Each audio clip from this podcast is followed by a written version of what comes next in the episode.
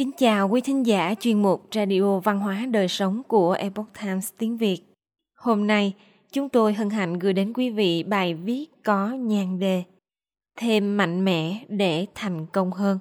Vài lời khuyên cho sinh viên mới tốt nghiệp. Bài viết của tác giả Jeminic do dịch giả Minh Anh chuyển ngữ. Mời quý vị cùng lắng nghe. Bạn vừa nhận xong tấm bằng trung học và hiện giờ đang chuẩn bị bước vào đại học, gia nhập lực lượng lao động hoặc quân ngũ, hoặc đi học nghề cơ khí hay sửa chữa ô tô. Trong ít nhất 13 năm qua, bạn đã trải qua một hành trình từ lúc học mẫu giáo đến khi khoác chiếc áo choàng dự lễ tốt nghiệp, tiếp thu những kiến thức văn, toán, lịch sử và khoa học. Cầm tấm bằng trong tay, bạn cảm thấy mình đang ở ngưỡng cửa của sự trưởng thành. Hoặc bạn là một sinh viên mới tốt nghiệp, bạn đã dành 4 năm hoặc là hơn cho các việc như lên lớp, thi cử và viết bài luận, học rất nhiều kiến thức và kỹ năng mới.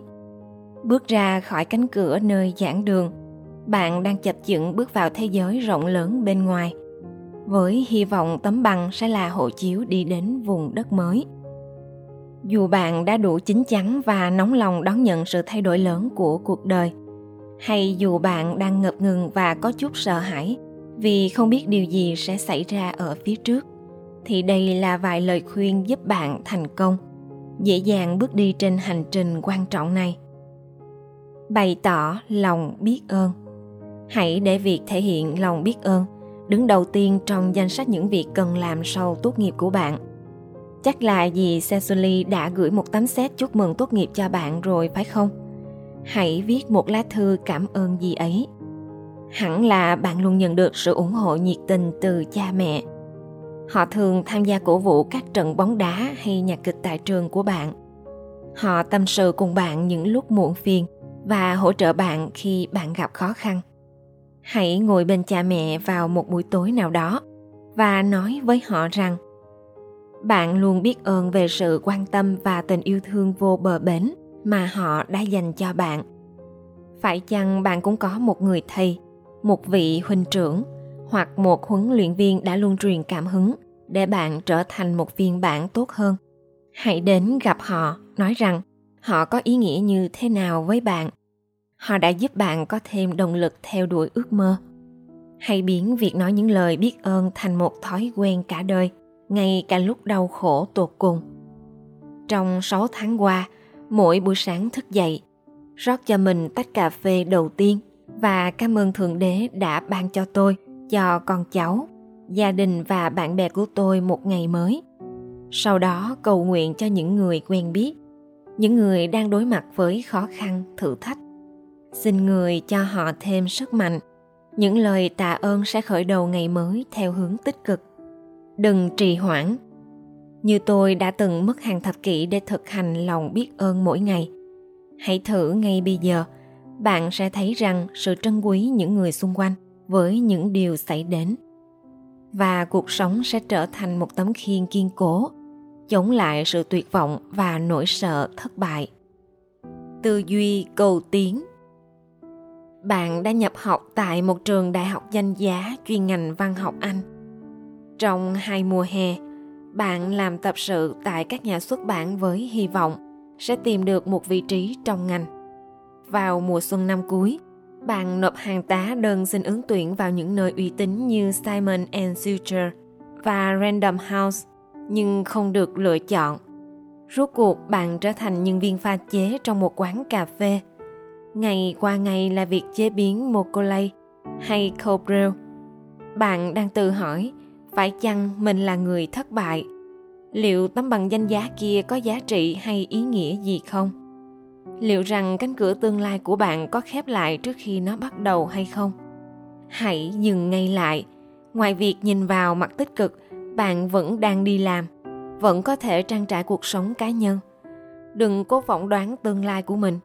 Bạn mới 23 tuổi, và dù bạn có hiểu điều này hay không thì cuộc sống với tất cả những điều bất ngờ vẫn đang ở phía trước. Trong suốt những năm tháng tuổi 20, như bao người khác, tôi làm nhiều loại công việc khác nhau. Từ khi tốt nghiệp cao học ở tuổi 24 cho đến khi bước sang tuổi 30, tôi làm nhân viên của ba hiệu sách khác nhau. Thợ sơn ở một khu phức hợp nhà ở, quản lý căn hộ, nhân viên rửa bát, phụ giúp việc nhà cùng với vợ trong một hội nữ sinh và làm bồi bàn. Một số việc mang lại niềm vui như khi làm bồi bàn, tôi trở về nhà với khoản tiền boa mỗi tối, trong khi một số việc khác lại ở dưới mức có thể chấp nhận được.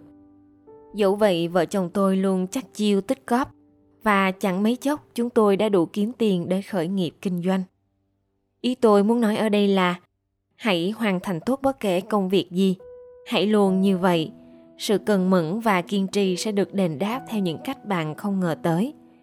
Và cho dù nỗ lực của bạn chưa gặt hái được những thành quả tương xứng, bạn vẫn có thể về nhà mỗi tối, đứng trước gương và tự hào vì bản thân đã làm hết sức mình. Chấp nhận đối diện với sự mệt mỏi. Mệt mỏi là chuyện bình thường của một người trưởng thành. Thật sự rất mệt mỏi. Bạn là một người mẹ có đứa con 6 tháng tuổi đang chập chững biết đi tất cả những gì bạn muốn làm là được buông mình xuống giường vào mỗi đêm.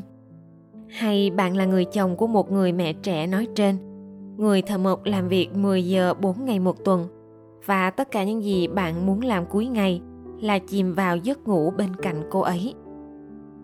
Tất cả các sách báo đều nhấn mạnh tầm quan trọng của giấc ngủ đối với sức khỏe. Nhưng sự thật là, phần lớn đối với người trưởng thành thì một giấc ngủ chất lượng quả thực quý hơn vàng trưởng thành đi kèm với trách nhiệm chăm lo chu cấp cho gia đình, con cái, thanh toán các khoản thế chấp và đưa ra các quyết định khó khăn. Những giấc ngủ sẽ thừa dần trong lịch trình dày đặc của chúng ta. Hãy chấp nhận sự mệt mỏi như một lẽ tất nhiên của tuổi trưởng thành. Sống có trách nhiệm với bản thân. Rất dễ dàng để đổ lỗi cho ai đó về những thất bại của chúng ta.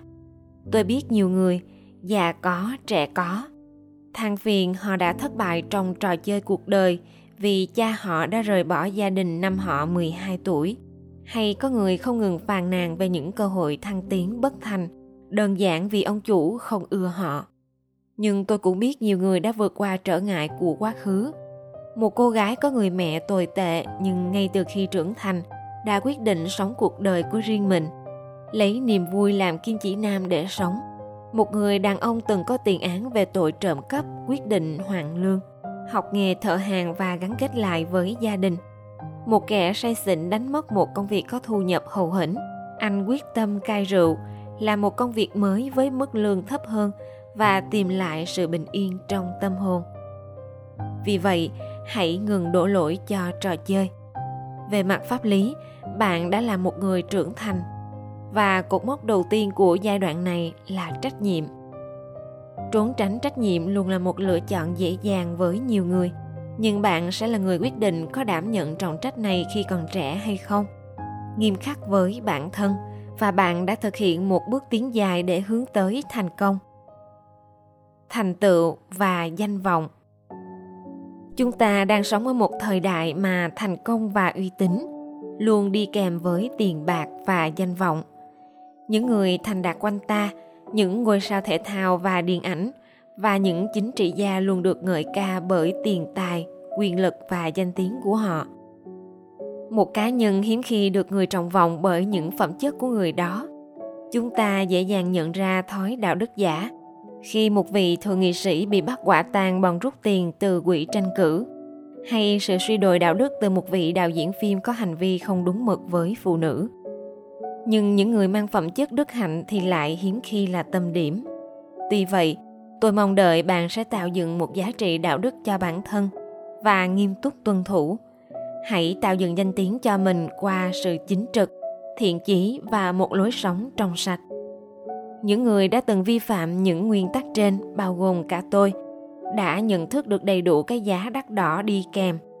Hãy bảo vệ thanh danh bản thân như bảo vệ những người thân yêu triết gia hy lạp nổi tiếng heracles từng nói, tính cách quyết định số phận hãy lưu ý rằng, ông không tách bạch giữa tính cách tốt và tính cách xấu trong câu nói trên nếu bạn muốn nhận được sự tôn trọng, nhất là sự tôn trọng từ người đàn ông trong gương, Như các nhà văn Peter Del Wibro ví von ám chỉ bản thân. Hãy đặt tâm tính lên trên hết thảy tiền tài và danh vọng và chờ đón con đường mà số phận sẽ dẫn lối. Sự khác biệt giữa an nhiên và hạnh phúc. Chúng ta thường có xu hướng nhầm lẫn về hai khái niệm này. Đôi khi chúng ta nghe thấy ai đó nói rằng, tôi chỉ muốn được hạnh phúc. Nhưng chính bản thân họ cũng đang nhầm lẫn. Hạnh phúc là nhất thời, là sản phẩm phụ thoáng qua của một biến cố nào đó, tự như một ngôi nhà xây trên cát hạnh phúc hiện hữu nhờ ngoại cảnh. Việc thăng tiến trong công việc, bữa tiệc sinh nhật bất ngờ. Cuộc viếng thăm không báo trước của bạn bè, rồi sẽ nhanh chóng qua đi. Sự an nhiên được đặt trên một nền tảng vững chắc hơn. Nó là một trạng thái tường hòa xuất ra từ nội tâm, có thể mang lại cho chúng ta sự bình an và sự mãn nguyện sâu sắc, bền vững. Và chúng ta có thể trải nghiệm những xúc cảm này hàng ngày một số người tìm được sự an nhiên trong đức tin tôn giáo của họ, một số trong công việc họ làm, và một số bằng ý chí. Dù dưới hình thức nào đi nữa, một cảm xúc an nhiên sâu lắng bên trong sẽ giúp bạn chấp nhận thất bại, vượt qua thất bại và tận hưởng niềm vui chiến thắng. Cuộc sống là những chuyến phiêu lưu. Trong lời khuyên này tôi không có ý nói rằng bạn phải chinh phục đỉnh everest, tham gia đua ngựa mạo hiểm hay nhảy dù từ máy bay. Điều tôi muốn nói là, nếu bạn nhìn cuộc đời là một chuyến phiêu lưu, bạn sẽ thực sự phiêu lưu trong từng giây, từng phút. Những công việc tẻ nhạt thường nhật sẽ mang một ý nghĩa khác nếu chúng ta nhớ rằng bản thân mình là một phần của thế giới tuyệt diệu này. Ta nhìn những người thân yêu với ánh mắt triều mến ta điềm nhiên vô tư đối diện với những phiền toái nhỏ nhặt như việc xe bị chết máy, thay vì bực dọc la hét như trước kia. Ta tìm lối đi qua những trở ngại thay vì để chúng ngán đường. Lễ tốt nghiệp thường được coi là một sự kết thúc, nhưng tự thân từ này lại mang ý nghĩa của sự khởi đầu. Bạn đang ở ngưỡng cửa của một chuyến phiêu lưu tuyệt diệu nhất, một chuyến đi với những buồn vui trải lối, một con đường dành riêng cho bạn trải nghiệm viết ra những dòng khuyên nhủ trên. Dường như nhắc nhở bản thân tôi cũng cần phải sống trọn vẹn hơn. Vậy nên hãy nhớ rằng, dù mỗi chúng ta đang trên hành trình của riêng mình, chúng ta đều nắm giữ những năng lực để biến chuyến du ngoạn trở nên ý nghĩa và đáng trân quý hơn. Cầu chúc bạn có một tương lai tươi sáng và tràn ngập những chuyến phiêu lưu.